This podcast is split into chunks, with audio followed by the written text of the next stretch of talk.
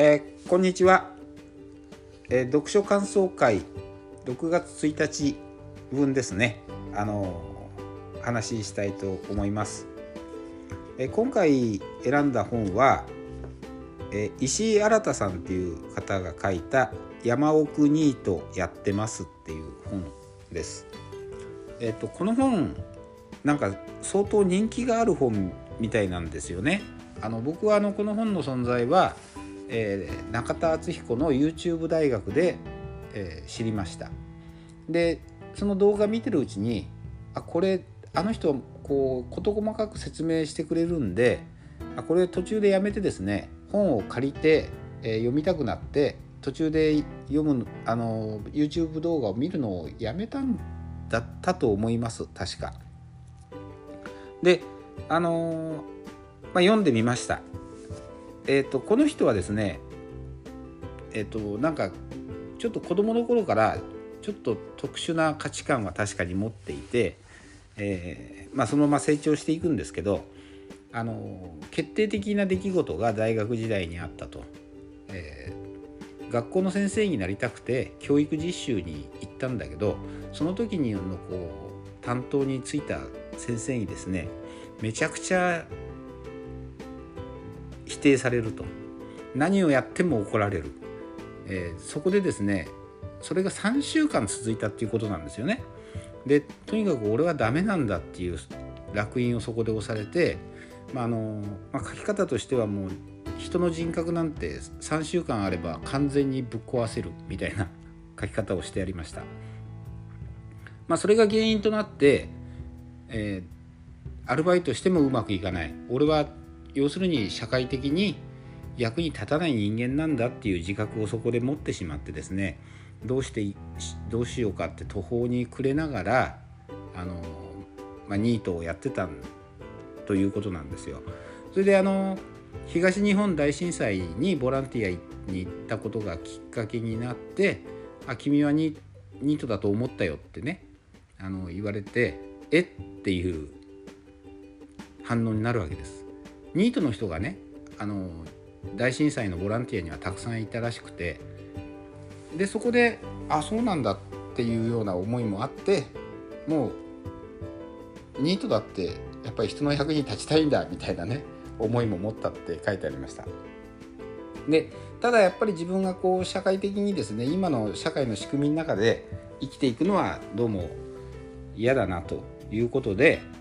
まああのネットで探してあのまあ最初の頃いろいろあったんですけど今の山奥ニートになって仲間を募ったら結局15人の共同生活になったというねそんなあの経緯なんですけどあの中で語ってるのは、まあ、山奥ニートはどんな生活してるのかとかあのどんな人がいるんとかですねあの日々のことも書いていろいろ書いてあるんですけどあの具体的な数字で分かりやすく言うとですねなんか1万8,000円の生活費っていうのが必要なんですってあのそこには家賃とか光熱費とか交通費とかそういったもの全部込みでとりあえず1万8,000円払うことになっているとそれでまあ自分のねあの好きなことやるために1万2,000円ぐらい要するに3万円ぐらいあればここで十分楽しい生活ができますよ的なことを書いてあります。でじゃあ収入はどうするのかっていうとやっぱりこう自然がいっぱいのところに住んでるんですごく不便なんだけど不自然がいっぱいのところに住んでると、えー、そうすると、まあ、自然に紐づいたですね、えー、仕事がいろいろあるわけで定職に就かずともそんな中であのギグワーカー的にですねあのその時々の仕事を選んで最低限の収入を得ればあの十分生活できるぐらいはえ楽しむあの生活を楽しむぐらいはやっていけると。ちなみにここにの集落っていうのはなんか和歌山県の、えーえー、村民が5人しかいない集落だそうです。でその5人っていうのはあの80代みんな80代なんだけどみんなすごく元気で幸せそうに暮らしてるということです。だからあのそこにですね若い連中が行くとみんな喜んでくれるんだと。俺たちみたいなやつでも喜んでくれるんだとってなことも書いてありますね。であの読み進めるとですね確かに本当に楽しそう。あの贅沢をしなければ贅沢をしないで普通に生活することさえできればですねあの全然あの楽しそうで共同生活の中でやっていけるなっていう感覚はすごくありますよね。あの山奥のニートで何をしてんだろうって思って興味本位で読んでいくとなんだよこっちのが羨ましいこっちが羨ましくなるようなですねあの楽しそうな生活なんです。まあそれはねあの15人共同生活者がいるということであの遊びたい時に遊ぶ仲間がいるとか話したい時に話せるとか一緒に映画見れるとかねあちなみにあのネットフリックスやアマゾンは自由に見られてネット環境もあるんで外部とこうなんか隔絶された感もないですしあのいつでも周りに仲間がいて退屈しないみたいなことも言ってますね。まあ、ただあのいろいろ読んでて思うのがなんか日本日本っていうかねあの文明社会になる前の生活ってこうだったんだろうなって思うんですよ。なんかあの稲作が始まった頃になるんでしょうかね。えーと、集落があってその中で共同生活をしていろんな家族が共同生活をしていると。でその中でみんなが助け合いながらもともとお金なんていうもんがないんでしょうから中であの食べ物を得てですね、えー、まああのつかず離れずの距離感でいろんな人たちが、まあ、いろんな家族が共存しているっていうねまあであのまあ歴史的に言えばこれがだんだんその中で土地の争いが出てきて偉い人が出てきてっていうことでどんどんまあ今の文明社会に近づいていくんでしょうけどもともとあの原始に近いというかそういっ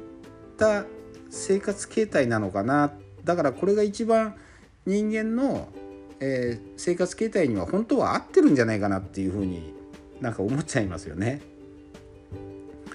でこの人たち、まあ、もちろんニートで自分はあの社会では、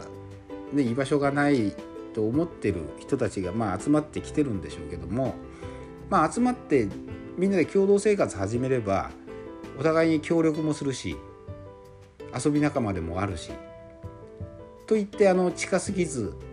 遠すぎずっていう微妙なね微妙なというかちょうどいい人間関係の中で生活してるから喧嘩も起きないんだよと。あと食事当番も特に決めなくても誰かがみんなの分を作いつの間にか作ってるみたいな生活がなんかできてるらしくてですねすごく自然でいいなんか状態になってるみたいですねこれ読んでると。でもやっぱり一つ言えるのは僕が思ったのはこの人たちはもうものすごい覚悟でここに来たと思うんですよね。この石井新さんはじめ周りの人たちは、まあ、自分は社会に居場所がないと。で落ち込んでへこんで自己肯定感を失ってもうただ生きていければいいんだと静かに生きていければいいんだっていうだけでですね、まあ、ある意味そういった社会となるべく接点がないところで生きていこうと思ってここにやってきたっていうね。ある意味こう今の世の中の価値観を全部潔く捨ててここにやってきた。で来てみたら思いのほか楽しい生活が待ってたっていうことだと思います。だからそういった意味ではねある意味すごく潔い人たちの集団なんだろうなって思いますね。だからこそこの生活が成り立つんだろうなっていう。だから同じことを、